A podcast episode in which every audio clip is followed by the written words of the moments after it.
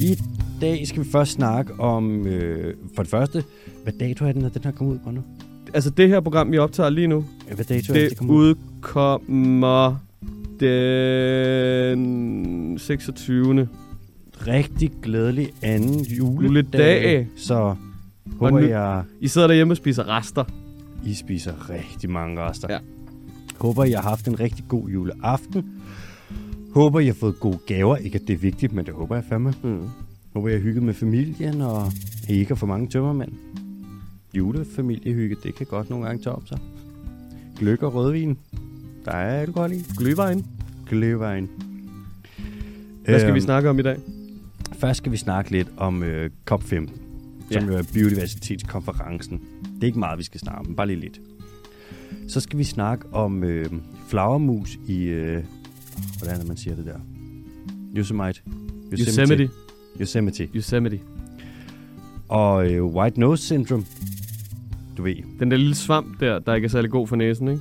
Eller sådan noget muk eller sådan noget. mugge, Ja. ja. der vokser på dem. Øhm, white nose syndrome, som er, altså i Yosemite, der er, det, der er altså også noget af det der, ligesom at der er i Indre By. Så skal vi snakke om øh, blæksprutter, som kaster med ting. Det er ikke normalt, at man kaster med ting som dyr, og det er slet ikke normalt, at man kaster mod andre dyr og faktisk rammer, men det er der nogle blæksprutter, der gør. Så skal vi snakke om saltmasker, fordi hvorfor ikke? Og øh, hvordan vilde, øh, prangende farver, de kan øh, være ikke så gode for fugle i troberne. Og så kører vi videre og snakker lidt om, hvordan at farver fungerer, hvad farver er, hvordan de registreres, og om og det her det er sådan en rigtig... Hvad? Altså de fleste øh, de ting, som jeg har i forhold til den her, det er mest spørgsmål. Mm. Og det er sådan, okay, Er det lidt vores, ap- øh, apropos vores samtale omkring det der med tigeren, om dyr rent faktisk kan se orange og... derhen af. Okay, Det er cool. den med ekstra. Okay. Det er, hvis, Hvis den det der, er lev på med sky ovenpå. hvis den der samtale, det er en uh, sandkage, Mm. så er det her, det er lavkagen. Uh, Flere lag, alt muligt, creme og det hele, du. rutebils øh, flødeskum. Lange ord. Fotorecepter. Og så kommer hurtige nyheder. El Quizobondo. El Quizobondo. Og så kommer øh, spørgsmål fra lytterne, som er i dag kondenseret til et lidt anderledes spørgsmål. Men det, kommer, det bliver selvfølgelig forklaret, for vi kommer der til. Alright. Først og fremmest, øh, velkommen til. Ja, glædelig jul. Happy Wheel. Do you, uh, do you roll around because you ate uh, so many food? Og do you roll around because it's wheel. Hvordan var din juleaften, Alex? Den kommer til at være rigtig god. Det kommer til at være rigtig god. Den kommer til at være så hyggelig. Vi optager det her lidt på forkant, desværre. Beklager. Det er jo altså, ja, der er jo ikke nogen, der optager noget Nej, den, nej. den 26. Nej. december. Nej. Det Også fordi så ville vi skulle optage, hvis det var normalt, om, øh, altså på juleaften. Og det er alligevel, altså, Vi er dedikeret, men Ja. ja. der er også grænser. der kan vi godt lige gå hver til sit, til hver sin familie og hygge. Og hygge. Ja. Hygge hårdt. Hvor skal du, øh, øh, nu, nu er vi jo om på den anden side, hvor skal du holde jul i år? Jeg kommer til at have holdt jul på, i familiens skød på gården. Okay, ja. Med øh, min søster og mine forældre. Uh, der må Hunde. være mange lækre kartofler på bordet hjemme hos øh, familien Holm. Dødt. Det er jo er- kartoffelfarmerne nummer et. Altså, Har du spist de kartofler, jeg gav dig nu? nej, ikke nu.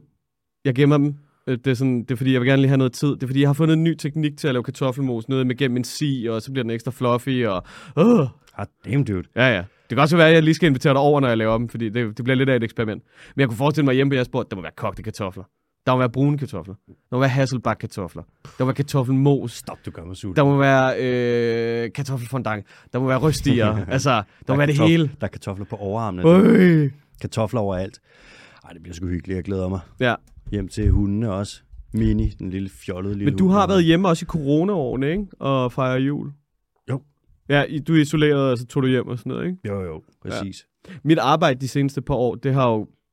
Altså, fordi jeg arbejder i restaurationsbranchen, og du ved...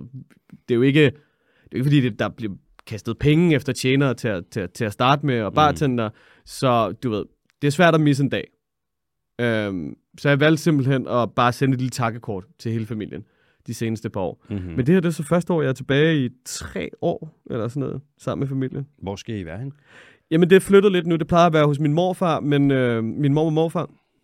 Men min morfar, øh, altså, det, den står sgu ikke godt til med helbredet. Altså, han holder ved og sådan noget, ikke? men man kan godt mærke, du ved, nu skal han begynde at, jamen, nu skal han begynde at tage det roligt. Mm. Altså. Øh, og det kan han ikke rigtig finde ud af. Så øh, hvad det her? Jeg har, jeg har tilbudt rigtig, rigtig mange år, og jeg kommer op den 23. Og så hjælper jeg dem med ligesom at slæve ting ned fra loftet, og du ved, ind i stuen og stille op og sådan noget. Og så den store fucking idiot, som han er, så klatrer han op på øh, carporten, og så hiver han det hele ned, så det står klar fremme, når jeg ankommer, så siger han sådan, og så skal vi bare slæve det derind. Klatrer han lige, du ved, fire meter op i luften på en stige, slæver, du ved, det ene bord ned efter det andet, og stole og frem og tilbage. Mm. Og så tror jeg simpelthen på et tidspunkt, at min mormor, hun har sagt, det her, det bliver nødt til at stoppe. Og det stopper ikke, før at vi flytter det væk her fra vores hus. Så det bliver hos min, øh, min onkel og tante, som bor i Græsted. Du skal til Græsted. Jeg skal hjem til Græsted. El, La Det bliver, ja, ja, Arnestedet. Du tror du, hvis du går i byen den, øh, den 24. ikke? Jamen, det er jo den anden ting. Det skal jeg jo slet ikke. Hvis du gør. Mm, men det gør jeg ikke. Hvis du gør. Mm. Tror du, du møder Lars? Nej. For Lars, han bor ikke i Græsted længere. Tror du ikke, han vender hjem til Græsted? Det tror jeg ikke, han gør. Jeg tror, at han render rundt i en af sine 400 lejligheder, der er tilgængelige for ham i København, som er sponsoreret igennem Jordan. Ej, øv. Ej, hov. Ej, mand. du Seriøst, Er... hvordan er han kunne... Hvordan er han kunne hvad der retfærdiggøre, at han havde, hvad, hvad var det, en 260 kvadratmeters lejlighed på Christianshavn til 10.000 kroner om måneden? Altså, hvad foregår der? Hvordan er han kan argumentere for, at det ikke er bestikkelse? Altså, jeg har set folk, der betaler 10.000 kroner på Nørrebro for et kosteskab, hvor der ikke engang er et fucking vindue. Altså, Jeg kan se på din ånde nu, at du konspirerer. ja, det er rigtigt. Du er en værre en, du er. Ja, konspirationsbondo, han er på banen igen. Du, Ja, så det bliver der. Det lyder kraftigt med hyggeligt, mand. Ja, og jeg glæder mig. Mm. Mm. Og jeg glæder mig rigtig meget, fordi det er, sådan, det er første gang, at hele familien... Jeg kommer til at være samlet med hele familien i stor stil igen Fucking nice, til jul. Ja. Tilbage. Mm. Post-corona. Og, jeg skal, og, jeg, og jeg kommer ikke til at gå i byen, fordi jeg har stoppet med at drikke. Mm. Fordi jeg simpelthen bare, du ved, vågnede op den ene dag, jeg havde så ondt i maven. Så det, det skulle jeg bare ikke. Jeg skal også sige sådan, altså, vi kan da godt lide at gå i byen og sådan, men så meget drikker vi ikke. Jeg gør. Altså, jeg drikker det hele. Og jeg drikker det hurtigt. Så meget drikker vi ikke. Jeg gør. Jeg på det. Høj, hvor jeg elsker det. Grib, nu den her bold til. En. Så meget drikker vi ikke. Ej, det gør vi selvfølgelig ikke. Øh, hvad det hedder, det er alt, alt med måde jo. Mm. Ja. Men mindre det er bajer. Let's go. Nå, skal vi til det? Ja. Øh, der har været COP15 over i øh, Montreal. Det var, der, det var der ikke nogen, der opdagede i Danmark. Dækningen fra medierne side har været rigtig dårlig. Der var lidt... Øh, det er, jeg tror, de havde Carsten Rabeck ind i debatten lige at snakke lidt om det. Eller i Deadline var det. Og information dækkede det lidt, men ellers så er det bare totalt slatten dækning af den største masseuddøen på planeten de sidste 65 millioner år. Jylland, Jyllandsposten og Berlingske kommer ikke til at dække det overhovedet. Altså, de har erklæret, det der grønne flag, de er ikke hejst, det har de ikke engang, det har de bare smidt skraldespanden nu. Jyllandsposten, der kommer ud og siger, Det er at blevet til en fin du. Det bliver ikke en du, hvis den er grøn. Nej. Den skal være Nej, kulsort. det var du rigtigt. Ja, du var rigtigt. Jyllandsposten er ude at sige, at øh, klimaforkæmpere, klimaaktivister, de er øh, fascistoide, og det er nogle egoistiske hyklere. Og så kommer, hvor alle sådan, hvad er det dog, I snakker om, mand? Så kommer Berlingske bagefter og sådan, det er en flok egoistiske hyklere, de der klimaaktivister der. Og vi har styr på det. Det er lidt ud af, det er lidt ud af samme bæk, som, øh, som, som øh, hvad det hedder, lå til grund for vores øh, lille sådan, hvad kan man sige, motto på en eller anden måde, naturtalibaner. Ikke? Du tager Mm. noget, der er så altså vanvittigt, og laver nogle fuldstændig groteske sammenligninger, hvor at man tænker, hvad fanden er det, der foregår? Man kan jo ikke andet end at grine af det, fordi det er så fucking latterligt. Det er Altså, absurd. Altså at kalde nogen naturtalibaner og sammenligne, altså et islamistisk, øh, hvad der hedder, kalifat med folk, der står fredeligt med altså picket fence, du ved, øh, skilte ude på Amagerfællet. Med ta- altså, det er fuldstændig vanvittigt. Og hvis de også gør det med fascister nu, altså det er jo sådan, vi, altså folk siger jo bare, du ved, prøv lige at passe lidt på naturen. Så prøv at overveje, de mener også, der er rigtig meget den grønne ungdomsbevægelse. Prøv at overveje, hvis man tog øh, øh, Mette Husgaard og Karoline Bessermann, og så så er de sådan, vi ser faktisk i jer, der ser vi ret meget Berlusconi. Mm. Vi ser rimelig meget Stalin. Ja, Vi ser, det er en skæv, ret kikset. Det er ligesom om, at øh, Berlingske, de prøver at få fuld boomerplade. og, øh, nej, det har, de, det har de været i gang med længe. De er gode til det. Ham der Tom Jensen, ikke, der var ude og brokse over, at man kunne få en vegetarisk frikadelle på den der festival over i Aarhus. Men han tog det. Nej, øh, nej, han var rasende. Jeg er ret sikker på, at han skrev, han skrev, det, han skrev om det i lederen. af den der Heartland Fest. Er det ikke det, den hedder, der Jo. ligger i Aarhus? Han skrev også, at han er øh, FN's 17 verdensmål, de skræmmer ham. Nå. Okay. Det er til side. Mm. Der har Mm. været COP15, Ja. biodiversitetskonference, det er ikke blevet dækket så meget, og man har fundet ud af, eller fundet frem til, og blevet enige om, at 30% af verdens natur, eller verdens areal, det skal være beskyttet natur. Og det er fint, og man har fået frem til, at man vil give, ja vist nok, 200 milliarder om året til naturbeskyttelse. Hvor før der har man været enige om, at man skulle give omkring 18 milliarder. Så det er godt. Det er, mm. ikke, det er ikke nok, men det er jo et skridt i en rigtig retning. Man kan sige, bindende mål, alle de der ting. Der er, ikke, der er ikke så meget af det. Og vi har, de fleste lande har allerede sagt, at vi, beskytte, at vi skal beskytte 30 procent af verdens areal. Så der er ikke så meget nyt, men nu er det i hvert fald sådan lidt sort på hvidt, første skridt-agtigt. Det er lidt sådan, kan sammenlignes lidt med en Paris-aftale, bare for biodiversitet. Nu har vi genvedtaget det. Ja, ja, det spørgsmål, jeg sidder mest tilbage med fra alt det, det er, er det nationalbindende? Eller kan man lave en lære værmelin på det? Det tror jeg godt, man kan. Godt. Det tror jeg faktisk ikke engang er særlig svært. Hvis Danmark skriver under 30 procent beskyttet natur, Ja. fint. Vi har lidt under 2 procent. Det er fordi, den aftale der, da I sendte den, den røg sgu i spam. den nåede aldrig frem til min indbakke. Vi øh, havde printerproblemer. Klassiker. Fuck, mand. Og Så ja, nu må vi se. Vi skal nok dække det i hvert fald, og vi følger jo øh, biodiversitetskrisen, hvad har de det- andre ikke gør. Men har det ikke været sådan lidt symptomatisk for de der aftaler her på det seneste? Det er ligesom, når du kigger på, øh, altså når du kigger på regeringsgrundlaget, der er det jo også bare, altså enten er det en, en gentagelse af aftaler, der allerede er vedtaget, og så siger man bare sådan, øh, vi skal også nå i mål med det. Altså, Mhm. du ved, jamen det har vi hele tiden skulle jo. Eller også, så du ved, har man lige lagt 5% oveni, så er det sådan noget med, vi skal ikke være CO2-neutrale i, øh, hvad der hedder, 2050. Vi skal være 110% CO2-neutrale. Vi skal være en carbon sinks. Altså, Ved du, hvad det minder om? nej. Hvis det var et madlavningsprogram, ikke? ja. Så ville det handle om at sylte. det hele ville være sylte. Den danske regering nu, det kunne bare have det store sylter. Ja. Det, ja, det minder også lidt om TV-kongen, det der med det sådan, hey, øh, skal vi så lave maden nu? Nej, jeg har taget et regeringsgrundlag med hjemmefra. Det der, I har et mål her, som I ikke er ved at leve op til. Vil I hæve det mål, så I heller ikke kan leve op til det? Ja, det vil vi gerne. Ja, det vil vi gerne. Hvordan gør I? Jamen, Der skal vi lige have et udvalg til at svare på det her, så vi kan lave en kommission, der skal finde ud af det. Er det sylte? Det er sylte. Det tror jeg nok, det er. Vi sylter. Lidt apropos, ikke? Hvis der er nogen derude, der spiller hockey eller har kontakt til en ishockeyklub, ikke? må I bare gerne lige gå ind i indbakken og skrive til mig. Jeg har gang i et projekt. Vil du sige mere, eller er det, Nej, jeg vil er ikke det sige på nuværende tidspunkt? Er det, Jeg er ret sikker på, at hvis jeg, hvis jeg kommer til at sige det for højt, så kommer det aldrig til at ske. Jeg, jeg kan sige det til dig bagefter. du lavede din Marcus Aurelius, ved du godt det? Mm. Jeg siger ikke mere, men det gjorde du. Det var vældig historisk. Vi skal til noget helt andet. vi skal i gang med den første første nyhed. Første først. Første først. Første først. Vi skal nemlig til Yosemite. Ej, vi skal faktisk først tage vi lige over til USA. USA, det øhm, flyver over Atlanten. Man kan også sejle. Øhm, de bliver flækket af det her white nose syndrome, som er en svamp. Den her svamp, den hedder Pseudogymnoascus destructans. Og strok. destructans, ligesom destruction spells. Uh, Mm, det er that's, voldsomt, not, that's not very good. Hvis at det er et navn på latin, som jo er sådan noget videnskabeligt sprog, alt det her, når man giver navn, og de giver en svamp et navn, hvor det simpelthen bare er ødelæggelse, det er artsnavnet, så er det et godt hint til, at der er noget galt, at den ødelægger. okay. den her svamp, ikke? den kommer, når flagmusene de går i hi. For det er der mange flagmus, der gør. Mm. Så sidder de jo med et stort fedtlager, og så skal de sidde der og øh, bruge det her fedt til at overleve hen over vinteren, hvor fedtet er det, de brænder af for at holde sig varme. Mm. Hvis så, at de øh, bliver tvunget til at blive aktive, mens de er hi, så brænder de noget af fedtet af på at flyve rundt, og så har de ikke fedt til at holde sig varme, og så dør de. Det er lidt det samme, som hvis man kommer til at fælde et træ ud i skoven. Hvis vi tog ud nu og fældede et træ, Mm. et hultræ, og flag, der er et flagmuskoloni, og de kommer ud, så dør de. Fordi at de simpelthen brænder for meget fedt af, og de kan ikke holde sig varme, og så...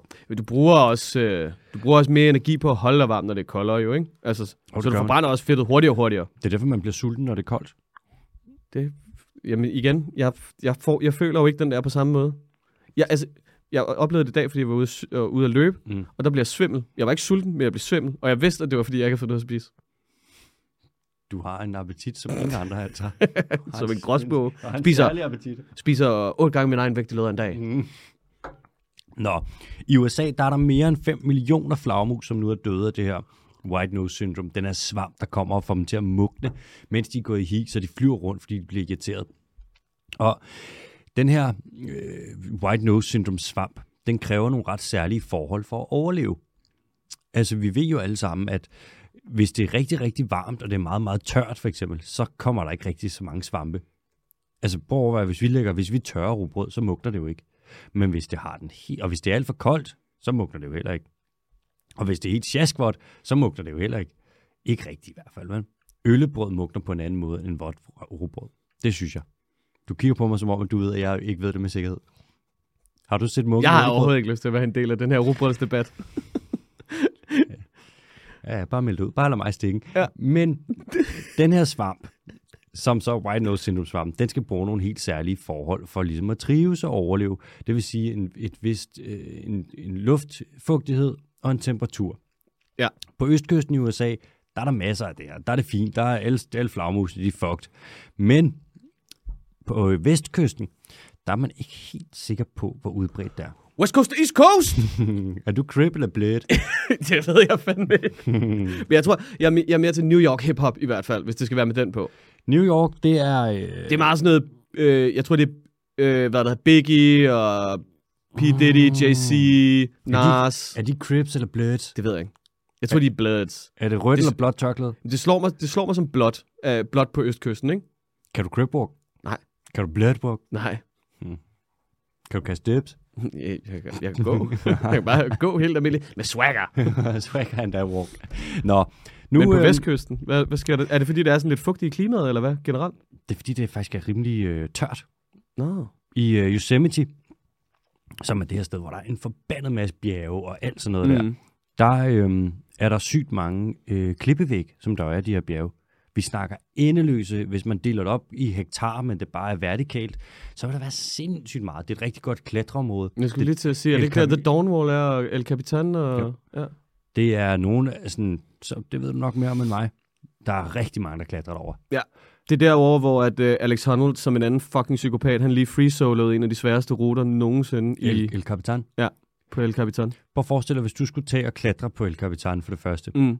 Og du skulle finde ud af alle de steder, hvor der er sprækker, som er store nok til, at der kan være en flagmuskoloni. Det kræver ikke det store. Hvis du skulle afsøge hele El Capitan, hvor lang tid tror du, det ville tage dig? Det kommer an på, hvor mange fodboldbaner, som øh, overflader af. Idiot, mand. det, vil, det vil tage lang tid jo. Hvis I, Eller, eller, eller øh, måske vil man jo kunne komme lidt hen over det, ved at, øh, nu, nu tænker jeg bare højt, ikke? Mm. LiDAR, drone, Det kan man. Problemet er, at du skal, hvis der er en øh, grotte, som Mm. går ind, hvor det er mørkt, okay. Og du har en liter drone, så kan du, eller det ved jeg ikke, Nå, Det det, jeg det, skal jo, det, skal jo kunne bounce tilbage, eller hvad? Ja, Før jeg man tror, kan hvis læse det, det. bliver for lang en crevice, der er, at der skal være lys på, Okay. vist nok. Det, ellers kunne det måske være en mulighed. Ellers så kunne det være eko-lokation. Det kunne man også, det forstyrrer bare flagmusene. Lige nu, der kører man den fucking old school, og man, øh, så er der nogen, der klatrer rundt i Yosemite og undersøger, hvor er der flagmus. Så fedt et job. Det, det er helt sikkert, de klatrer dag ud dag ind. Man har et problem med, at der er ikke særlig mange øh, biologer, som er dygtige nok til at klatre til at gøre det. Så du skal have nogle folk, der kan rende rundt, lave alle de her undersøgelser, komme ind i grotter, afsøge, finde flagmuskolonier. Det kan være svært. Hvad så? Det her det er biologernes udgave af Armageddon. Er det det? Ja, fordi, Bruce Willis? ja, ja, ja, fordi der er det jo, øh, de, de laver sådan nogle dybthavsboringer, og så bliver de uddannet som astronauter, så de kan tage op på den der, Mm, og så kan de bore et hul i den og smide den ned i. Hvor at det i virkeligheden ville have været nemmere at uddanne astronauter til at kunne bore et hul. Du skal ikke tale sådan der om, øh, at du skal ikke få det til at lyde, som om det er svært at bore huller. Eller nemt at bore huller. Det, jeg håber, der øhm, kommer en film om det. Michael Bay, han filmatiserer det her. Jeg kan godt huske, det der Sindssygt. Armageddon er faktisk en okay film. Nå, nu er det i hvert fald sådan, at øh, man skal finde ud af, hvor at, øh, de her øh, flagermusgrotter, de er hen. Mm. Og der er endeløse klippevæg i øh, Yosemite, så der er bare nogle, nogle hold nu, der klatrer rundt, og de siger, at de kunne bruge et helt liv på at øh, affinde alle de her flagermusgrotter. Og, så man ved simpelthen ikke, hvor mange flagermus der er, og øh, man ved ikke, hvor meget, hvor udbredt white nose syndrome der er. Og man bliver simpelthen nødt til at bestige de her klippevæg for at finde grotterne, for at finde flagermusene, mm. Mm. for at kunne undersøge alt det her. Så det er sådan et spøjt evighedsprojekt. Altså droner med liter på, ikke? Jeg synes ikke, det lyder dumt. Nej. Jeg ved, man har brugt det til store grotter, hvor du har kunne komme ind med liter, og så mm. Du kunne komme ind med det er en- en ordentlig en, ikke? Du sætter ind, og så laseren kører rundt, og så kan du bruge det til at tælle, hvor mange individer flagmus der er. Hvis det er en flok, hvor der er nogle 100.000, ikke? Ja. så kan du komme ind, bruge en algoritme til ligesom at tælle, så du ikke skal sidde der selv og gøre det. Men nu, der er man sådan lidt, man ved ikke helt, hvor mange der er, men man vil rigtig gerne vide det. For Sierra Nevada, som ligger tæt på Yosemite, der er nogle af flagmusene, der nok flyver derhen, Ja. og så spiser de en masse skadedyr. Mm. Så man skal bruge færre pesticider for ligesom at sprøjte, fordi at flagmusene faktisk gør en tjeneste. Yeah. Ja, og den her, det er det, man kalder en økosystemservice eller tjeneste. Mm. Den har en værdi på rigtig mange millioner. Så hvis alle flagmusene de dør af white nose syndrome, så skal landmændene lige pludselig til at bruge flere penge på pesticider. Så det vil man gerne undgå. Det er Og- altid og godt, som- når der er. Og som vi ved fra, øh, hvad der hedder, dansk grundvand, Mm. pesticider, not very good. Ah, kom med det hele. Det, er, det hjælper altid, når der er et økonomisk incitament. Ja. Hvad med, altså, men man har ikke, øh, man har ikke fundet en, øh, en kur endnu, går jeg så ud fra. Man har noget antifungicid, som man kan sprøjte ud. Ja. Problemet er, at man skal sprøjte det fucking mange forskellige steder. Det Ja, hvis du ikke ved, hvor mange grotter der er, så... Og så skal du rende rundt der. Prøv at tænke, hvis vi skulle rende rundt med øh, sådan en lille dunk med atamon og sprøjte på alle flagmusene, og vi snakker altså millioner, flere hundrede millioner individer. Ja. Stort arbejde. Stort arbejde, ikke nogen penge. Det kan være, man skulle prøve at kunne lokke dem til at tage sådan nogle, øh, sådan nogle pesticidbomber med ind. Sådan, hvad lever de af? Så kunne man sådan nogle små bomber, og så tager de dem med ind, men de kan ikke spise dem. Og så når de er landet derinde i guanoen, så springer de bare i luften. Det der, det synes jeg er fucking smart. Ja. I stedet Og- for at springe hovedet af dingoer med, hvad er det, kloroformbomber, eller hvad fanden det var. De der fucking, Fucking sindssygt. America. Haps. Ja, så vanvittigt. Så sindssygt. Så får din hund? Nej. nej, nej, det var den ikke. Nå, apropos bomber, granater, kast med ting. Øh, man har fundet en blæksprut, der kaster med noget andet end dens egen pik. Du er blevet så fucking god til de der øh, segways. segways der. det er helt jeg vildt. øver mig. Jeg øver mig. Øh, dyr, der bruger redskaber, det sker. Det er usædvanligt, men ikke så usædvanligt. Altså fugle, pattedyr, blæksprutter. Vi ser det hos en gruppe, en masse forskellige dyr. Men dyr, der kaster med ting, det er meget sjældent. Jeg har, jeg har hørt, at sådan et godt husråd, hvis du kommer op og toppes med, med rovdyr, Mm. så er det at begynde at kaste ting, fordi det oplever de ikke. Altså sådan, så det er meget sådan, du ved, Mm. det er som om, at naturen angriber dem, og så bliver det sådan, det gider ikke, det der. Det giver god mening. Der er nærmest ingen dyr, der kaster. Der er Nej. no- og de dyr, der så kaster med noget, det er sjældent, de kaster for rent faktisk at ramme. Mm. Så kaster de bare ligesom, når, altså, når jeg kaster med venstre arm eller højre, Ja. og ikke rammer en skid, men bare står sådan og slynger ting. Ikke? Det må også være nederen som bjørn at gå rundt og træde på sten og være sådan, ej, hvor er de hårde dem her, ej, hvor er det Mhm. dejligt, jeg kan bare rende rundt. Og så Ja. lige pludselig så, uff, dunk, Ja, oh shit, fuck kast. de angriber. Der øhm, er nu en blæksprutte, der hedder Gloomy Octopus på engelsk. Lad os kalde det, det den dystre blæksprutte, som er nede ved nede omkring Australien af. Og den er bare, den kaster sygt meget med ting. Vi har snakket før det med nogle blæksprutter, de øh, har jo, blæksprutter har en penisarm. Mm. En arm, som øh, de kan fylde med sæd, og så kan den fungere som penis. Og nogle blæksprutter, for at undgå at Det blive er ikke en spist penis. det er jo på sin vis en penis, men det er jo også en arm. Det er sådan en dual function, som man kalder den en penisarm. Okay. Men øh, jo, det er jo en... Men det er bare en penis, det er en penisbeholder. Den, Men har den en anden penis også? Nej, den har bare den penis. Åh, oh, okay. Så, så Armen giver det mere mening. Den bliver fyldt med sæd, så den fungerer som en penis, men det er en penisarm. Ja, sådan der. Der er jo et dårligt håndtryk. Så er der nogle blæksprutter, der ligesom for at undgå, at for handen ikke skal komme for tæt på hunden, som så vil spise ham, så kan han lige tage og så spærre ud i hans arm der, mm. og så rive den af. Ikke rive den af i den forstand, at han onanerer, men simpelthen hive armen af, og så kaste sin penisarm over til hunden, som så kan tage den og putte den ind under kappehulen og inseminere sig selv med det her sperm, der ligger i hans kastede lille arm. Der bliver sagt sperm rigtig, rigtig meget for tiden. Ja, det gør der. Det, er også, det, det, det, det, det kan noget. Det er sådan en hård konsonant, det er altid godt. Det ligger bare godt i munden. Det er ligesom, jeg har heller ikke lyst til at kalde nogen tyksak, men det er bare et så godt ord. Tyksak. Ja. Æd bly tyksak. Altså, Altså- bly, tyk sak. Det er sådan noget, hvis uh, Pablo Escobars liv skulle filmatiseres. så vil jeg håbe, at han på et tidspunkt også sagde, sperm, det ligger godt i munden. Nå, øhm, den her blæksprut, den, man har undersøgt det ret meget nu. Hvad kaster den med? Hvad kan den bedst lide at kaste? Hvor god er den til at ramme? Og øhm, den kan bedst lide at kaste med sand. Sand. Så tager en lille tand, og så kaster den det. Og man observerede en hund, som hen over en, en periode på øh, fire timer, Så fem gange, der kastede hun sand efter en han, som gerne ville parre sig med hende, men hun var ikke interesseret. Mm. Og hun ramte ham. Nå for helvede. Så hun kastede bare sand efter en eller anden idiot, der ikke fattede, at han blev afvist. Sidste gang det der skete for mig, så var det en espresso martini. der har sandt altså været en anelse mere harmløs, så sidder jeg der i min hvide t-shirt og får kastet en espresso martini lige i ansigtet. Lad mig nu være! Ja. Ja, okay, undskyld. Ja, jeg elsker dig jo. Nå. Øhm, man har, altså man har undersøgt det her så meget. Man har kigget, hvad kaster den? Hvor meget rammer den? Hvor ofte kaster den? Alt det her. Øh, og den kaster både for at holde øh, rovdyr væk, og så lever de ret tæt sammen, de her blæksprutter, så det er også, hvis der er nogen, der kommer for tæt på dens territorium, og den bare sådan, fuck lige af, så kaster den noget. Get off my lawn! Det er helt seriøst bare det. Ja. Og så er det, hvis der er en, en mage eller en potentiel partner, som den ikke er interesseret i, så kaster de. Men de kaster også, når de rydder op i deres blæksprutte hjem. Mm. Så nogle gange, så kravler de ind, så har de jo nogle huler, ja, Ja, som de ligesom lægger. Så nogle gange, så kommer der lige lidt sådan noget madrester, mm. og nogle muslingsskaller og noget, de ikke kan lide. Så Ja, ja. kaster de det ud. Det gør jeg også. Du Alle de der plastikbakker og tindkanner, jeg har derhjemme, de ryger også bare ud af vinduet. Hej, hej.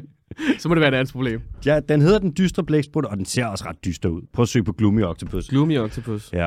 Jeg har det lidt som om, at vi skal inkorporere noget Joachim B. Olsen i dens navn, fordi den godt kan lide at kaste med ting. Den mangler bare lige at bukke stegepander, så er den der. Det er kuglestøderen. Ja. Den liberale kuglestøder Den liberale kul. Hvem havde set that turn of events, at du ved, Uh, baby. den, den bællerøde brillebærende Joachim B. Olsen, der har en, en bronzemedalje i, i øh, kugle, kuglestød, kuglestøderi. Ja. Ja. Hedder det kuglestødning? Kuglestødning. Stødning? Kuglestøderi. Støderi. Kugle kuglekast. At han lige skulle gå hen og blive politisk kommentator og politiker for en kortere periode. Og hvem havde set, at han skulle få en blæksprut opkaldt efter sig? Har du set, det, har du set de der fantastiske klip, hvor han bare render rundt ind i Godmorgen Weekend Mm. og bare løfter rundt på Felix Schmidt? Jeg elsker det. Det er Han- så godt. Kommer ind som politiker, tror han skal snakke politik. Ja. Så sådan, kan du bøje en stegepande, min ven? Kan du hænge i den her? Kan du kan løfte du løfte sofaen? Kan du han løfte Felix? det. Han bare rundt og er stærk, og så smutter han. Felix han ser så glad ud, fordi han er sådan, det er ligesom at være... Det kender du ikke det der, nogle gange, så sker der noget, og så bliver man taget tilbage til ens barndom, og så er man sådan, mm, Ja, åh, det var så det er hyggeligt at blive Felix han løftet. havde Ja. Lige op og blive løftet lidt. Jeg skulle sætte mig ikke slås med Joachim B. Olsen, mand. Nej, skulle jeg heller ikke. Gal. Nå, det er bare en kaste. Men ja, den ser, den ser super gloomy ud, også fordi de billeder, der bliver taget af den, der er det sådan, den har virkelig sådan en dystert blik, som om at den lige stikker ud fra et eller andet mørkt lokale med en kutte nede under næsen, og Så kaster den sand i øjnene på dig. kaster den sand i øjnene på en. Apropos sand og habitater, hvor der er sand, så skal vi snakke lidt om saltmasker. Jeg tror også, man kalder saltmask for forland øh, på dansk, men jeg er ikke helt sikker. Forland. Jeg er ikke så stærk i øh, de forskellige marine habitatstype navne I, I biomer. i biomerne. Ja. Der findes jo sygt mange forskellige habitater. Tit så snakker vi om skov, så snakker vi om regnskov, så snakker vi om det marine, så snakker vi om det her, det her, men der er overdrevet meget. Hvis vi kigger på naturtyper bare i Danmark, så har vi over 70 forskellige. Så er der sådan noget som sump, og så er der mose, og så er der flodslette, marsk, højmos, lavmos, osv. osv., osv. Højvand, lavvand. Det er jo værste. Altså, det har du også. Det er jo, så er der forskellige mikrohabitater, som afhænger af, hvor højt vandet står. Mm. Så, og du har, bare på dig, der kan du også snakke, du har et mikrobiom i maven, det er også et habitat. Det tror jeg ikke. Jeg tror, jeg har drukket det væk. Du havde et mikrobiom i maven, nu har du bare øh, Saccharomyces cerevisiae. Bare har- leaky godt, sådan du. Du har et andet øh, habitat på dine arme, mikrohabitat, ikke? Altså, fordi der er bakterier. Mm. Og så har du noget andet på dine slimhinder, hvor der vil være nogle svampe. Du har alle mulige forskellige steder, hvor man kan isolere dig og sige, her der har du, et, der har du forskellige habitater. Hvis du tager en, en skov, for eksempel regnskoven, mm. så har du kanopien øverst op, så har du øh, lige under det, man kalder the understory, jeg ved ikke, hvad fanden man kalder det på dansk, underhistorien, og så har du bunden, og så har du vil nok nemmere være, ikke? så har du underetagen, og så har du bunden, og så har du selvfølgelig... Øh, Muldet og... de, muldet, de øvre jordlag, Ja. humuslag, ej, det er der ikke så meget en regnskov, men så vil du have alle mulige ting, hvor du kan bare dele det op. Verden er ultra alsidig med det der. Det er lidt det, vi har snakket om før, at det er sådan, den, den, øh, verden fungerer kun lidt i 3D, når man øh, står på land, ikke? Den fun- altså, du ved, der er, en, Mm. der er en helt fucking hav, ikke? Hvor det Mm. bare fortsætter nedad. Præcis, og vi ser bare en havoverflade. Ja.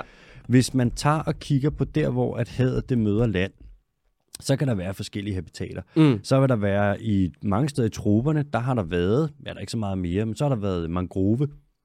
Og hvis vi kigger i øhm, Det er stadig den sejeste, det er det sejeste habitat, kun på grund af navnet. Mangrove, er, Mangrove, det lyder så sejt. det er det habitat overhovedet, der optager allermest CO2. CO2-læringspotentialet i mangrove er legendarisk. Det synes jeg også. Det er næsten, altså det er vildere end, øh, end ålegræs. Jamen, det, jamen, jeg er enig. Det er vildere end ålegræs. Og det her, det er en meningsbaseret podcast omkring fakta. Det her det er subjektivt as fuck. uh, objektivt, sorry. Hvad er det med de der saltmarskaller? Saltmasker, de er, øhm, det er det, der kommer, når at du har et, et område, hvor at vandet nogle gange kommer op, når der er højvand, og så mm. nogle gange så smutter det igen, når der er lavvand, og så vil du have nogle små vækster, typisk nogle græsser og noget, der godt kan klare høje saltkoncentrationer, men også det med nogle gange at være under vand. Kan det også være, du ved, drænede områder? Altså Salt Lake City vil være et saltmask? Mm, måske, det ved jeg, er det den i Utah? Ja, Eller ligger den ud til havet? nej. Men det, men det er en gammel sø, det er en gammel søbund, eller sådan noget, husker jeg. Det kan sgu godt være. Eller har jeg besluttet nok nærmere? Det synes jeg. Det synes jeg. Det er... Ja, det ved jeg sgu ikke, det kan godt være. Ja, I, I will google it, and you will continue. Men øh, så har man kigget på nogle af de her, på en, øh, en saltmarsk over ved Oregon, hvor at i 1700-tallet, der var der nogle øh, jordskæl, og så var der tsunami, og så lige pludselig lavede der, var der noget tektonisk pladeværk, der fuckede op, og så lige pludselig så var der noget marsk, som bare blev sænket med en meter. Så man havde altså simpelthen et, et, et område, hvor der var noget saltmarsk, og så lige pludselig lå det en meter dybere end normalt. Og så har man været ude nu og kigge på, hvordan påvirkede det egentlig sådan et system her. Og man går ud fra, at sådan nogle økosystemer, de er ret resiliente. At hvis de får sådan en losing, så er det sådan noget, ja, ja, fint, det kommer sig. Så gør man det, at man går ud, så tager du et ordentligt rør, bare forestil dig et nedløbsrør af plastik, så banker du lortet ned, og så hiver du det op igen, og så indeni, der har du sådan en søjle, af, det vil så være sand, som øh, har nogle forskellige tidsperioder liggende i sig, fordi det jo er bygget op over tid. Lidt ligesom hvis du tager et sugerør, stikker ned i din drink, og så holder tommelfingeren henover og hiver op, så vil du ligesom have hele drinken faktisk liggende inde i dit sugerør. Hvis du så frosser det ned, og du lægger det hen, så de lag, der er i sugerøret, det vil så svare til de lag, der er i drinken. Carbon dating. Det er det. Og okay. det, det er det, man gør med øh, saltmars nu, for at undersøge, hvordan blev den påvirket af det her lort. Du gør det med guano. Når du har grotter, hvor der ligger nogle kæmpe store bunker med lort, så går du ud, og så har du simpelthen, så kan du sænke rør ned i, og så lave en kerneboring, så du får en kerne af lort. Kernelorten. Du får kernelorten. Ja, er det lige så godt som kernetræ? Det er slet ikke Kernekraft. Det er slet ikke lige så godt. Det er lort. Det er lort. Man gør det med is. Så graver du iskerner på flere kilometer. Det er derfor, man ved, hvornår der har været alle mulige fucking ting. Vulkanudbrud og det ene og det andet. Når der kommer et kæmpe vulkanudbrud, så kommer der et askelag i iskernen. Så kan du se, Ah, så er der lige okay. 10.000 år, hvor der er fyldt med aske. Der har nok været noget, der er brændt. Så kan du måle alt muligt. Og hvis du tager det fra øh, flagmuslort, så tager du ud til, tag til Bracken Cave, for eksempel i Mexico. Så har du en koloni på 200 millioner flagmus. Altså det der e-DNA, eller bio-DNA, eller hvad du snakker. Yes. Ja. Så kan du tage de her lag, der er i øh, den her kerne, Ja. og så ved du, det nederste lag, det er nok skidt ud for, lad os sige, 150 år siden. Så kan du analysere DNA'en, det der er tilbage, ikke? I det lag, og så kan du se, hvad har de spist på det tidspunkt, de flagmus, der har skidt det her ud. Så kan du gøre det med, for eksempel med saltmasker. Så kan du lige grave sådan en kerne der, og så kan du kigge, okay, hvad vil for cirka 300 år siden, da der var en tsunami, hvordan påvirkede det egentlig øh, livet her? Og så kan du se, hvad for nogle organismer, der har været, og hvad for nogle, der er kommet bagefter. Så kan man på den her måde lave sådan nogle historiske undersøgelser ved at grave kerner op af materiale, Mm. hvilket er egentlig er fucked up, ikke? Det er jo mærkeligt. Ja. Også det med, at så kan man lige pludselig tage ud, og så kan du bare oprense DNA'et ud af et eller andet, og så finde ud af det her. Anyways, nu kan man så se, at da der var den her tsunami i Oregon herover, og øhm, tsunami, så gik der cirka 200 år, før at saltmasken havde kommet sig. Jeg fandt ud af, at uh, Salt Lake City, den der Mm. flade, Ja. det, er ikke, det er ikke en saltmask. Hvis du var derovre, og du skulle finde ud af det, ikke? Mm. Vil, du, vil du slikke på den, for smagen blev salt? Jeg har engang siddet fast med tungen på en lygtepæl, så jeg, bruger ald- jeg går aldrig ind med tungen først. Har du prøvet det? Nej, det var på en, det var en skilift. Hvad skete der? Jeg, jeg sad bare fast med den fucking tunge. Hvorfor var tungen på den? Det var, fordi, det var fedt. det skulle prøves.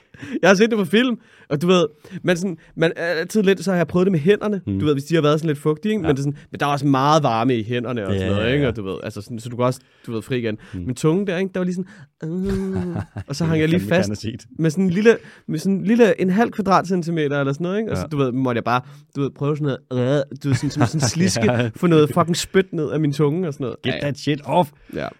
Jeg prøvede det med, jeg var engang i Krakow. Der ligger en saltmine lidt uden for Krakow. Uh, Gammel saltmine.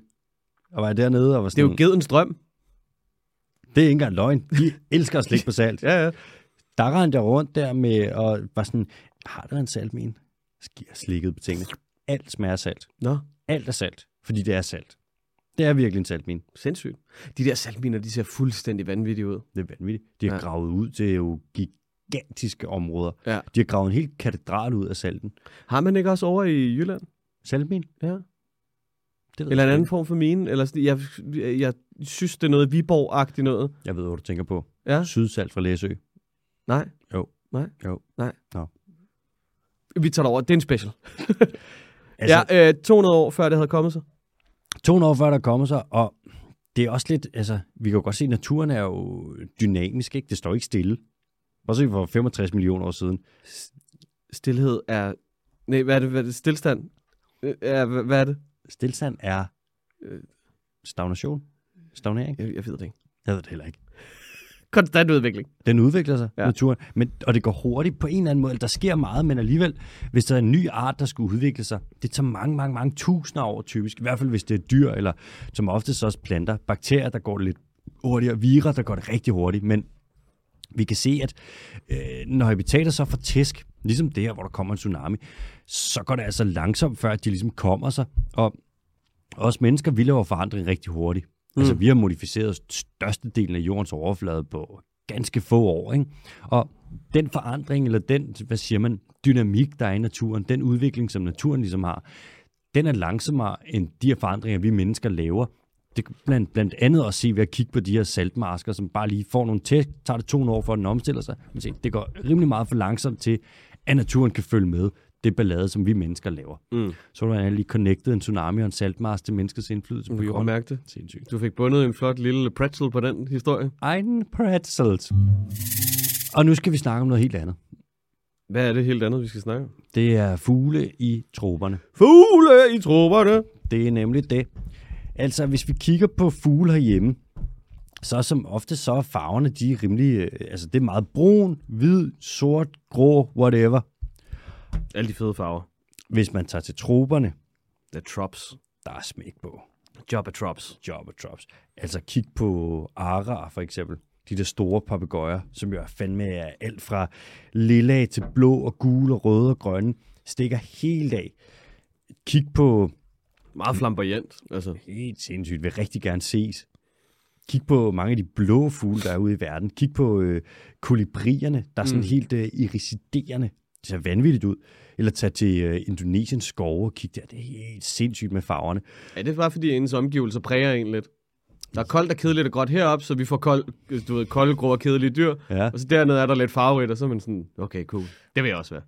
Jeg tror faktisk, vi havde på et tidspunkt snakket om, hvad fanden det var, der gjorde det. Jeg tror, det er noget med, at der er flere ressourcer tilgængelige, Ja.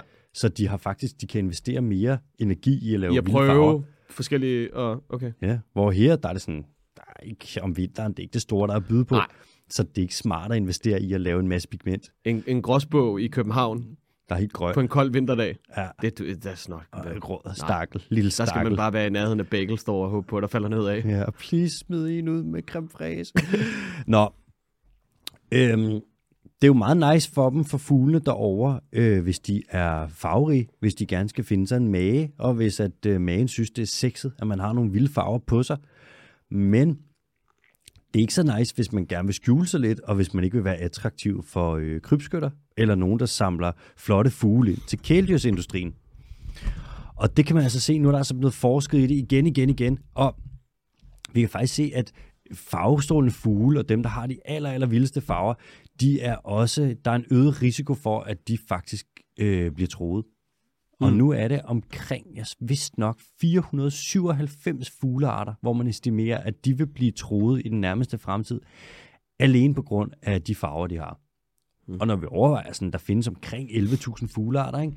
så er lige knap 500 af dem, That's a whole lot. Ja, det er altså ret meget. Og så bare kun på grund af farverne, ikke? Så det er altså ikke altid lige det fedeste, hvis man er i troberne der og være en super farverig fugl. Nej, men det er vel også fordi, at der ikke rigtig har været nogen med nogle store rifler igennem mange millioner år til at skyde dem i små, små stykker. Det er klart noget, der vil have præget øh, evolutionen i en anden retning. Mm. Lad os Mhm. da bare sige det sådan. Men jeg synes, jeg havde læst den der... Øh, har, har vi ikke snakket om det før, Through the Language Class, hvor de snakker om farver og hvordan man opfatter dem og sådan noget. At det er sådan, især de meget varme sider af spektrummet. Det er, sådan, det er typisk mennesker, der kan opfatte de farver, hvor de fleste de kan opfatte de kolde farver, som er grønne og blå og sådan noget. Mm. Og der er, mange, og der er en lang periode i, det menneskelige, i den menneskelige historie, hvor man ikke har snakket om farver, fordi du ikke har kunnet farve ting. Mm. Så ting har ikke haft en farve. Tingene har bare været. Så du snakker også om himlen som bronzen, og ikke med, sådan, med, med, med reference til farven bronze, men bronzen, altså som i himlen. Sygt nok. Det er faktisk ret meget den næste nyhed, der er med, Er det det? som handler om øh, Nå. faktisk præcis det her. Nå. Jamen, det så er sådan, den øh, næste nyhed er. Hvad det hedder... Øh, mm, lad mig lige se, om der er mere til den anden der. Jeg tror ikke, der er så meget. Nej, lad os hoppe over i den næste, fordi det spiller egentlig meget godt sammen. Ja. Den handler om præcis om det med farver. Okay. Altså, hvordan ser vi dem? Øh, hvordan opfatter vi dem? Mm. Hvad fanden er farver? Også det med, øh, okay, en ting har en farve, ikke? Mm. Men så opfatter vi, vi ser farverne, det ser vi jo så, fordi at lyset bliver reflekteret fra den overflade, og så registrerer vi det med vores fotoreceptorceller op i øjnene. Foto, så, så, så, så. Fotoreceptorceller. Ja. Og der er det så en særlig bølgelængde, som kommer ind, og så fra fotoreceptorcellerne i vores øjne, så vil der blive sendt et signal til hjernen. Ja. Så du kan godt se, og så oven i det, så er det jo, det vi kan se nu for eksempel, det er fordi, vi har hvidt lys herinde, Mm. som jo indeholder et bredt spekter af farver. Så når det kommer ned og lander på de her overflader, så alt efter, hvordan overfladerne ligesom er rent kemisk, eller hvad fanden, hvordan de er udformet, så vil det blive reflekteret på en særlig måde. En del, alt lyset bliver ligesom absorberet, undtagen det, som vi kan se, som bliver Ja. reflekteret. Så vores øjne, de opfanger det, og så vores hjerne opfanger det. Så der er mange steder, hvor det kan blive opfanget forskelligt. Kan du følge mig? Mm. Så hvordan du ser, for eksempel, den er, vi er jo enige om, den er grøn, ikke? Mm. Men er den grøn, fordi at ser vi den i virkeligheden forskelligt, men vi har lært, at den her farve, det er grøn. Ja. Det kan vi jo ikke finde. Det er jo, det er jo den helt klassiske, ligesom hvordan vil du beskrive gul for en, der er blind? Ja. Sindssygt svært. Men også fordi, at farver i relation til hinanden også mister deres iboende, hvad kan man sige, styrke på en eller anden måde. Så, så altså, du snakker jo om komplementærforhold, så for eksempel, så rigtig meget, øh, når man, altså noget color grading teori og sådan noget, ikke? Mm. i Mhm. forhold til at producere videoer og sådan noget, især i Hollywood, så har man snakket om, øh, hvad der er, at man bruger komplementærfarver. Så det vil sige, at du bruger typisk orange, fordi det ligger sådan hudfarver og deromkring, og så bruger du blå, fordi det er komplementærfarven, den modsatte farve, så det skaber mm. et kontrastfyldt forhold, så man kan kende ting fra hinanden. Klart. Hvis du sætter orange for eksempel, hvis du sætter en, en orange op mod en blå, så vil du kunne se orangen med en vis intensitet. Hvis du tager den orange og sætter den ved siden af en farve, som er tæt på den samme farve, lad os bare sige en eller anden form for blød rød, mm. så mister de begge to indbyrdes intensitet over for hinanden. Fordi at der ikke er et kontrastfyldt forhold, Det er spændende, det er. så vidt jeg kan forstå. Vi, der er så meget i det. Det svinger fra øh, individ til individ, hvordan vi ser farverne. Det der er også øh, lingvistisk element inde i det. Mm. I, på gammel valesisk, der er grøn og blå, der er det samme ord. Ja. På russisk, der har de to ord for blå. Mm. For hvor vi sådan blå, så kan vi selvfølgelig beskrive det på forskellige måder, men for dem, der, der har de en distinktion. Så for dem, eller på russisk, der er forskellen mellem de to slags blå, som så er en mørkeblå og lyseblå, mm. den er lige så stor som på dansk, at forskellen vil være mellem blå og grøn. Ja. Og påvirker det, hvordan vi ser farver? Eller påvirker det, hvordan vi kalder det, som vi så ser? Ja. Det Jeg tror, det, jeg, tror, jeg tror, det kommer an på, hvad, altså, hvordan man ligesom... Altså, hvilken tilgang man har til tingene. Fluid language er så også spændende, fordi der snakker du også om kulturelle fænomener, som er lidt mere håndgribelige end farver, fordi netop som du siger, Mm. en blå for dig kan jeg ikke vide, om du opfatter den blå på præcis samme måde. Og vi kan ikke finde ud af det.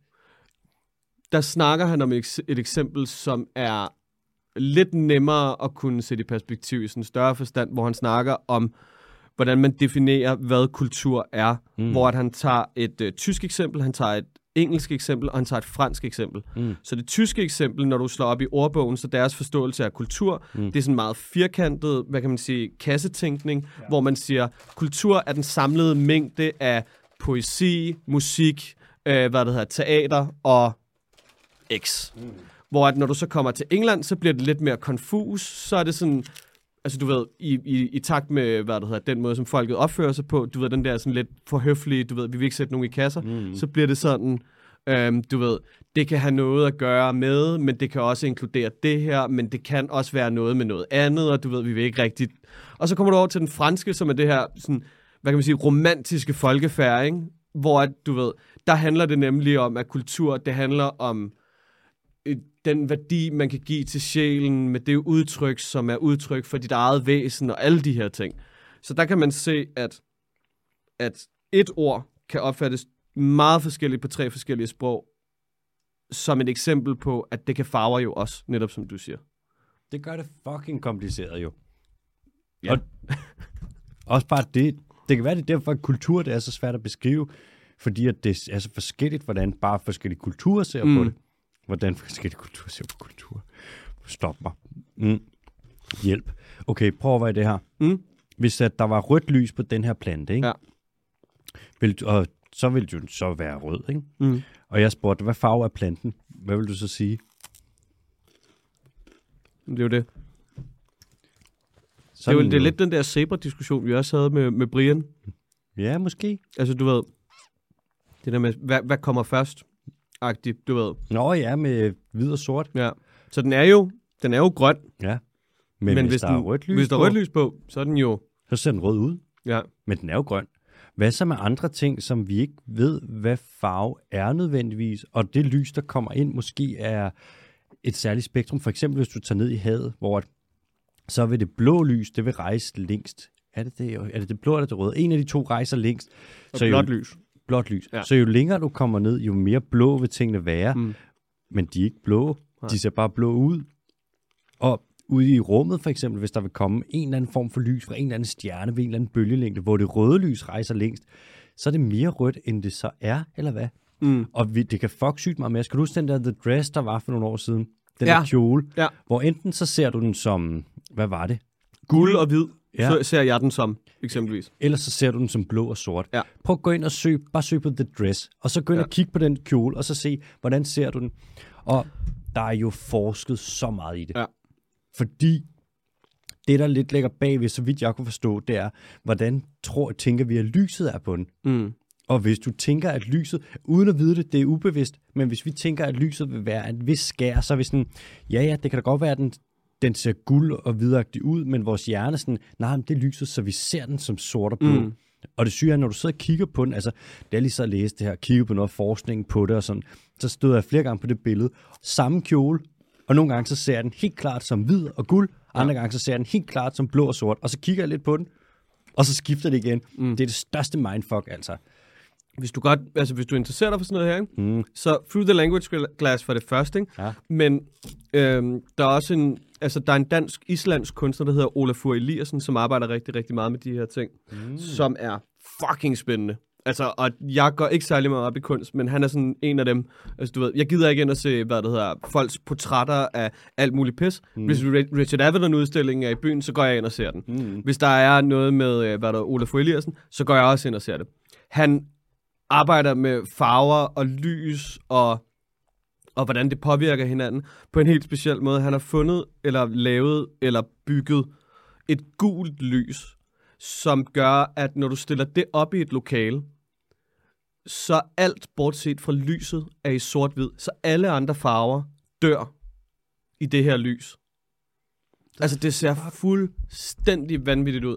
Jeg er ret sikker på, at der er en dokumentar med ham på Netflix, der hedder Abstract, som handler om sådan designteori og design. Øhm, og du ved, alle de store siger, øh, hvad der hedder Ole Fogh Eliassen, han er fucking vild. Altså sådan noget Ai Weiwei og alle de andre der. Så altså, han er værd at tjekke ud, hvis man interesserer sig for sådan noget her. Det er virkelig, virkelig spændende. Virkelig spændende. Det er sygt spændende.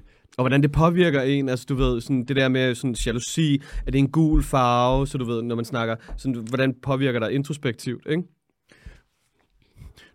Det er jo også det, hvordan det påvirker dig introspektivt, hvordan, det påvirker, hvordan hjernen registrerer det, du ser. Mm. Ligesom hvis du tager øh, psykoaktive stoffer, for eksempel, og du hallucinerer, og nogle farver, de vil danse rundt. Det har ikke noget med dine øjne at gøre. Nej. Der er de fotoreceptorceller, der sidder der, de vil stadig være, hvad er det, de kan registrere. Så er der nogen, der ser sort-hvid, og du har, eller lys, ikke lys, så er der nogen, der registrerer de her tre forskellige bølgelængder. Jeg tror, det er RG- RGB. Mm. Og du kan ligesom se det, hvis du har sådan et diagram over de forskellige øh, bølgelængder, der bliver reflekteret tilbage fra en overflade. Ja. Ja. Eller de bølgelængder, der er i hvidt lys. Altså UV-lys for eksempel, vi kan ikke se det. Infrarødt, vi kan ikke se det. Vores øjne er i virkeligheden ikke særlig sensitive. Men der er spikes lige ved det gule, det blå, eller det røde, det grønne og det blå. Mm. Og så er der lidt overlap der. Det er derfor, vi kan se de farver, vi kan se. Men der er jo et kæmpe potentiale, som vi ikke udnytter, og som vi ikke kan udnytte. Hvis Ja. du tager sådan noget som øhm, de der øh, mantis shrimp knælerejer, mm. som jo hverken er en knæler eller en reje, de kan se 12, de kan se 12 forskellige farver. Hvor vi har tre, vi kan kombinere, de kan kombinere 12. Prøv lige at overveje, hvordan verden ser ud for dem. Sommerfugl kan se, hvad fanden er det, jeg kan huske, hvor mange det er, men også deroppe af. Deres okay. verden er langt mere farverig end vores. Hvis mm. vi kunne se UV-lys, ikke? andre organismer vil se helt anderledes ud. Ja. Mange organismer bruger det på måder, hvor de for eksempel får en del af deres krop til at virke ekstra attraktiv. En del, de kan undvære, så rovdyr vil angribe den del, og så kan resten flygte. Og også mennesker, vi aner det ikke. Det er der, hvor et af de steder, hvor vores sanser er begrænset, så vores verdensbillede, det slet ikke kan måle sig med dyrenes. Ja. Jeg synes, det er enormt spændende. Jeg synes også, det er enormt spændende det med, at der er, som sagt, de forskellige elementer. Hvad farve er tingene egentlig? Mm. Hvordan registrerer vores forsimplede øjne det? Og hvordan opfatter vi det op i hovedet? Og Der er vel også et, et filosofisk spørgsmål, altså, Mm. du ved, hvis der, ikke, hvis der ikke er noget lys på, har det så en farve? Øh, agtigt, Mm, du ved, ja. fucking irriterende, du ved, det gamle Charles, er det, Charles Berkeley eller sådan noget. Mm, sikkert. Øhm, ham der, der siger, hvis et træ falder i skoven, men der ikke er nogen til at høre det, har det så nogensinde lavet en lyd? Mm. Schrödingers kat-agtigt. Ja, ja, ja. Der er også det med, at øhm, vores øjens komposition og hvordan vi opfatter farver, er også lidt forskelligt fra øhm, alt efter, hvilket køn vi har. Altså om det er, ja, hvilket køn vi har. Og så svinger det i øvrigt også alt efter, hvilken farve vores øh, iris har, Okay. som ligesom er det farvede inde i øjnene. Ja. Så der er så meget. Og så er der det der med at kommunikere med det og sætte sig ned med nogen og være sådan, at det her også gul for dig? Så kan vedkommende vil sige, ja da. Mhm. Men det kan være to forskellige ting, og vi finder ikke ud af det. Og nu hvor vi snakker om øjne, hvis der er nogen, der sidder og undrer sig over, hvad det er, der sker, når kattens øjne lyser op, så er det basically, fordi den laver en dobbelt eksponering, så I skal forestille jer øjenæblet, at når lyset penetrerer hornhinden, så opfanger mennesker information kun i det øjeblik. Men om på bagsiden af katten, der har den et spejl, så den sender lyset tilbage, så den basically får dobbelt lys, fordi den aflæser information på vej ind og ud. Er det ligesom en stjernekikker? Det ved jeg ikke. Måske. Nå, det var en rigtig, uh, the fuck, ved ikke, rigtig nyhed, men enormt spændende. Og, øhm, Den blev lang. det er gjorde den. Ja. Men det var også, øh, altså, jeg kan godt lide nogle af de der, nogle gange, øh, ikke Også hvor, hvor, hvor man ikke rigtig ved, hvad der foregår. Ja, og det med, at vi ved, at dyrene faktisk nok ved mere end os, fordi deres sanser er hos mange dyr overlegne i forhold til vores på de her områder. Mm. Vores syn er enormt skarpt. Vi er gode til at kigge langt. Mennesket er et, altså det er en ting med primater. Vi afhænger, altså aber, vi Mm. afhænger primært af synet. Vi er enormt gode til at kigge lige ud, og vores øjne sidder lige på hovedet, mm. selvom at vi egentlig er primært nok designet til at spise planter. Vi er ikke rovdyr. Mm. De fleste kigger på en ko, eller en ged, eller et får, eller whatever. Se, hvordan, hvordan deres øjne sidder. De sidder ude på siden. En ged, den har aflange pupiller, så den kan holde øje med sletten og se, hvor kommer der rovdyr. Så er der også. Vi kan bare stige. Mm. Vi, vi har tænder, der er dårlige til at bide. Ja. Også negle, kan ikke bruges til en skid. Vi kan, altså med mindre vi virkelig har os, og virkelig er dygtige, så er vi fuldstændig forsvarsløse over for dyr, ikke? Ja, ja, og dyr, der er langt mindre end os, langt Ja. hen ad vejen. Og så har vi øjne som rovdyr. Ja. Vi er fucking mærkelige, og vi har ikke hår. Altså, alting ved os er mærkeligt, og vi er underliggende på sansefronten.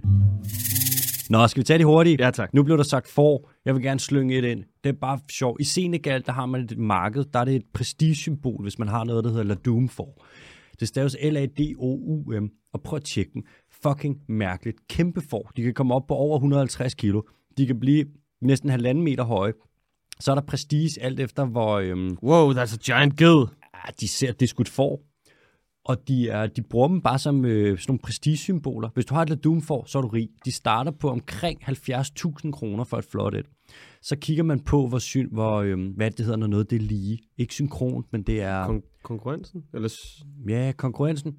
Jo, måske synkronitet. Så kigger du på øh, hornene, hvor identiske er de, så at sige, hvis man ligesom kigger, forestiller sig, at man, ja, de skal bare være ens. Og så kigger du på klunkerne, hvis det er en han. Hvis klunkerne de er meget flotte og hænger helt lige, så stiger han i værdi. Så hvis han har en slatten til stikkel og en stram en, så er han lige pludselig ikke så meget værd. Jeg synes bare, det er fucked up. Synes, det er sjovt. De Det er er bare- kæmpe store, de er virkelig, virkelig flotte horn. Der er nogle af dem, de har sådan... Altså, det, hornene er hvide, hvilket virker ret atypisk i De forhold sti- til de har sikkert farvet dem. Nå, okay. Ja, men, og så, har- men den her, den har farvet, du ved, jeg striber derud af. Ja, den, den skulle blive tatoveret på hornene. Nå, næste nød. Manateer, de her søkøer, altså Dugong, det er den, der er over ved Afrika og nogle steder i Asien. Mm. Manatee, det er den, der er over ved Florida. Det er den, det er den man kalder en speedboat speedbump. ja, det gør det passer sgu meget godt. Altså, øh, det en af de grunde til, at vi så tit har dem med at elske dem så højt, det er, at de er over ved Florida. Florida. Og God vi gamle. Ikke, ja, og hvis du skal på ferie her til jul eller i starten af nye år, så er der et sted, du skal tage hen før, eller andre steder, det er Florida. Ja. Der er De nogen, har, de, be, de, har jo, de er jo kendt for at have det bedste meth i hele verden. Jeg ved ikke, om meth det er et kodeord for øh, smuk kultur og søde mennesker og godt køkken. Godt køkken. Det må du ikke sige, det ved du også godt. Okay. Vi, altså, man skal jo ikke flyve for meget, fordi det er ikke godt for klimaet og sådan, men hvis du flyver til Florida, det er klimaneutralt. Selvfølgelig. Det er, øhm, igen, det er ikke noget, vi får nogle penge for at sige, men tag til Florida. Alting ved Florida er godt. Florida er kun godt. 10 ud af 10. 11 ud af 10. Nå, manaterne over ved Florida, de er troet af øhm, habitatudlæggelse, fordi at det her ålegræs og alt det, her, de spiser, det har virkelig fået nogle tæsk, og der var tilbage i 2011 vist nok rigtig store kvælstofudledninger fra landbruget over. Så størstedelen af ålegræsset faktisk døde, så manatererne blev tvunget til at spise tang i stedet for. Og det ved man ikke helt, hvordan er påvirket, men de dør ret meget, og de er troet habitatudlæggelser. Det er ikke helt godt, ja. Vidste du ikke sådan nogle store røde plamager, altså nogle algeopblomstringer, som Jo, bare... præcis. Ja, ja. Og det var bare giftigt. Fiskene får det gælderne og dør, manatererne, de æder det. Altså, det er bare lort. Ja, ja, og der var nogle hajer, der måske også havde svømmet op i nogle flodstræder, og også lige, du Og de ved... lige blokeret gælderne af Ja, giftige ja, ja. alger. Det er fucking Så dør. Nå, og så videre til en anden. Nu er der kommet noget fra, øhm, det er Macron, Emmanuel Macron, Macron her, som har lagt det på bordet til øh, COP15 med biodiversitetscredits. Var han der? Ja, han var der. Jeg, sy- jeg synes, jeg læste så om til VM-finalen. Jamen, det kan godt være en aften stand-in. Det kunne da godt være, at han lige, du ved, rullede ind, ligesom uh, Edward Snowden, hver gang han giver en TED-talk på sådan en, en rullende iPad. Ja. I am for free speech for everyone. Han, øh, Macron han foreslog, ligesom man kan købe klimakreditter, mm-hmm. hvor du kan få sådan en form for kompensation. Du kan betale dig for, at der bliver gjort en klimaindsats, og så kan du svine lidt selv. Nu bliver det foreslået med de her biodiversitetscredits, og så er spørgsmålet, om det kan noget. Er det en god ting, det her? Altså man kan sige, det er aldrig godt, hvis der er nogen, der gør noget dårligt. Men hvis du gør noget dårligt, mens du betaler for noget godt imens, er det så bedre, end hvis du bare kun gør noget dårligt. Man kan se det med Danish Crown for eksempel, der jo som bekendt importerer soja, som man fælder regnskoven og ødelægger Cerradoen for at dyrke. Men så betaler de også for øh, beskyttelse af dansk natur og genoprettelse af dansk natur, hvor det er som om, du sådan, du skider på den ene tallerken, og så den anden, der lægger du noget guld. Det er en underlig, underlig ting. Altså man kan sige, så lad være med at skide på en tallerken, så bare læg guld, men det vil mange virksomheder jo ikke. Så nu kommer de her biodiversitetscredits, og det kommer til at blive større og større, og øh, vi skal nok dække det, ikke også, Bondo? Jo, jo, jeg, jeg sidder klar på Mm. rækkerne Ja. til at blive skiftet ind, så jeg kan dække. Ja, men som ja, målmanden. Men som reporter. som det er nu, der er det, det er lidt svært at sige for meget om det. Altså, jeg, jeg bryder mig ikke om kvoter per princip. Det er Nej. sådan lidt sovepuder og sådan noget. Nej, nej, men det er fint, vi ændrer ikke noget. Vi støtter bare Men lidt det virker herover. også som om, at de er for lette at fuske med. Det er de jo også. Altså. Så hvordan Arla gjorde, ikke? Jo, jo. Så med alt det der i mente, der er, vi skal nok lige holde det opdateret. Men Ja. nu er det i hvert fald en ting. Bondo, Er du klar? tag den. Til to a little quiz. Mm. Hvad det hedder... Øh, det, nu er det jo ikke for at starte et dårligt sted med den her quiz, men folk har sgu ikke været imponeret på det sidste, Alex. Hvad Vi er meget skuffet over dig. De skriver ind hele tiden, at det, jeg bliver nødt til at sænke niveauet, fordi det simpelthen det går for dårligt for dig, og de, de, altså, de synes, det er dårligt. De synes, det er dårligt, dårligt, dårligt. Ja, ja. Det er nemt at hate. Ja, Jeg jamen, ikke, de, om- jamen, de hater faktisk ikke. De er, sådan, de er mere bekymrede for dig, om du kan holde til det, at det går så fucking skidt. hvad jeg tror? Jeg tror ikke, at de folk, der skriver, jeg tror hverken de er Crips eller Bloods. Jeg tror bare, de er nogle fucking posers. De er nogle haters. Og hvis de kommer med deres løgne, så taler de for døve ører. Okay. Første fact. Mm. Øh. Oh, jeg skulle da komme til at gå for langt ned i mit dokument. Seth Rogen har engang lagt stemme til mig, Okay. og det er ikke James Franco. Det ved jeg godt være. Det ved jeg godt være. Det er et... Det er øh, fra Ice Age. Den der, øh, hvad er det, den hedder? Ja, ja. Den der, det, er det et dogndyr? Nej. Hvad er det, den er? Den der, der er med øjnene på siden af hovedet. Sådan lidt semi Er den uddød? Ej, jeg, kan ikke, jeg har ikke set Ice Age i en milliard år. Altså, du skal, bare, du skal bare glæde dig til, at vi går ned i, øh, hvad det hedder, dinosaurerne, og jeg dykker ned i dem, og du skal sidde og gætte, om det er en øh, konkylofobi- konkylofolobie eller sådan noget. Er det en Stegosaurus? En stegosaurus. Åh, oh, hvad er det nu, han hedder? Ej, det kan jeg ikke huske. Næste. Okay, cool. Når jeg er størst, så rammer jeg 11 cm. Jeg har fire ben, to arme og vinger. Bro har købt alle expansion packs. Jeg har, jeg har, den er 11 cm, Mm. fire ben, to vinger. Ja. Bro har købt alle expansion packs. To arme også. Hvad for noget? To arme også. To armers. Ja. Den, er, altså, den har det hele. Det er som om, den virkelig bare købt ind på alle expansion packs. Ekstra ben, ekstra arme, ekstra vinger. Den kan det hele. Er det den der, fra- det er ikke den der fra Ice Age, den der øh, fjollede en, der altid hele tiden kommer galt afsted, vel? Har den arme? Ja, men den har ikke vinger. Har den fire ben? Ja, den går sådan på to ben, men den er jo vel firebenet i naturen. Nå. Men den har ikke vinger. Nej. Den er meget pelset i forhold til, den ikke har... 11 cm og Ja. dobbeltarmer. Vinger. 11 cm, fire ben, to arme og vinger. 1, 2, 3, 4, 5, 6, 7, 8, 9, 10, 11. Den er så lang her. Det er så grineren, fordi der er nogen, der sidder derhjemme lige nu, ikke? og ikke ser videoen. De tror bare, du blærer dig med, at du kan tælle til 11.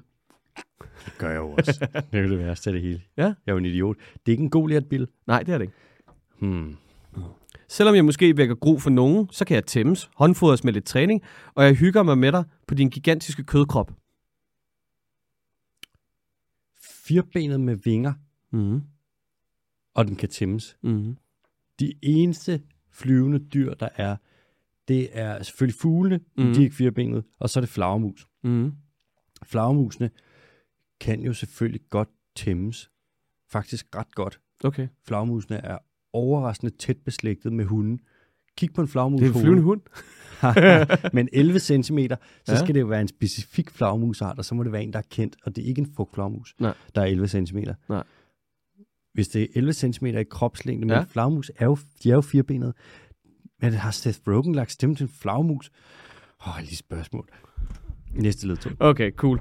For mange er øh, år cirkulære. Det er de ikke for mig. Jeg klækkes i foråret. Jeg spiser og vokser øh, i løbet af sommeren. I denne proces, der når jeg at smide mit exoskelet syv gange. Når sensommeren rammer, så begynder jeg at knæppe. Så lægger jeg nogle æg, og så dør jeg så snart kulden indtræder. Lægger æg og exoskelet, Mm. så er det jo en eller anden form for leddyr.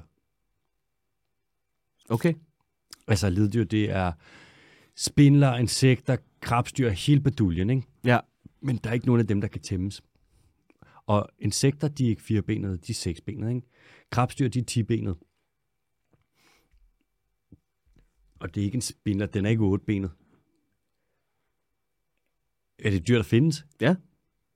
Med vinger og exoskelet og fire Ja. ben, og den Ja. kan tæmmes? Ja. Åh, oh, den er, jeg tror, det jeg har virkelig, den, jeg har aldrig været så, Okay, skal, vil du have en ledtråd mere? Ja. Det er et insekt. der kan tæmmes. Mm. Insekter har seks ben. Så er det noget tæt på et insekt. Men så kan det jo også godt være seks ben. Det kan jo bare være de to arme og så ben. Det gælder stadig som ben. Jamen, så er det alt sammen ben. Insekter, de hedder øh, hexapoder på øh, latin. Skal jeg lige prøve at google det her og finde ud af, hvad fanden det er?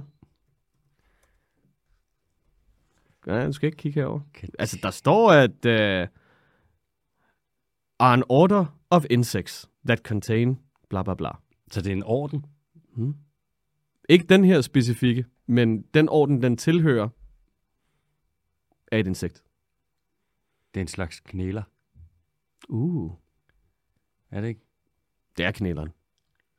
Men det er meget specifikt den kinesiske knæler, fordi det er den, der er med i Kung Fu Panda, hvor Seth Rogen lægger stemme til den. den grønne satan. Den grønne kineser, der står og vipper og danser spøjs frem og tilbage. Altså, det er fordi, at en af tingene, der stod inde på Wikipedia-siden, det var, at den er sindssygt populær som øh, hvad der er kæledyr, fordi den tager rigtig, rigtig godt imod mennesker. Så man kan, altså sådan, den bliver utrolig tryg ved dig, så du kan sådan gå rundt med den på hånden, og så kan du håndfodre den. Hvad det hedder, hvor er det lol? Har Seth Rogen været en knæ? Hvorfor? Var det ikke ham, der læste stemme til den der i Ice Age? Nej, det var det overhovedet ikke. Nej, det var et farligt udgangspunkt. Ice Age, skal vi lige finde ud af det? Det er, øh, det er Sid. Sæt jer! Det er Sid. Er det ikke, øh, er det ikke, er det ikke, øh, er det ikke, øh, hvem fanden er det? Det er Ray Romano. Ah, Okay, helt galt på den. Nej, det, nej, undskyld. Det er John Leguizamo. Leguizamo. Leguizamo. Nå, vi skal Ja, spørgsmål det var den kinesiske knæler. Den kinesiske knæler. Ja. Øhm, den var, øh, jeg synes, den var god.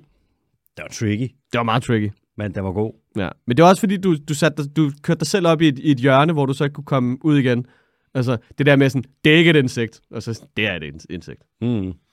Det er jo biologen, ikke? Taksonomiske niveauer, Ja. reglerne. Og det er udelukkelsesmetoden, ikke? Det er ligesom 20 spørgsmål. Man er nødt til bare at skære, skære noget fra en gang imellem, Altså, indtil man får mere information. Udgangspunktet er altid, det er dyr, så har vi en million arter, og så er jeg sådan, okay, så hurtigt som muligt, få et eller andet væk. Mm.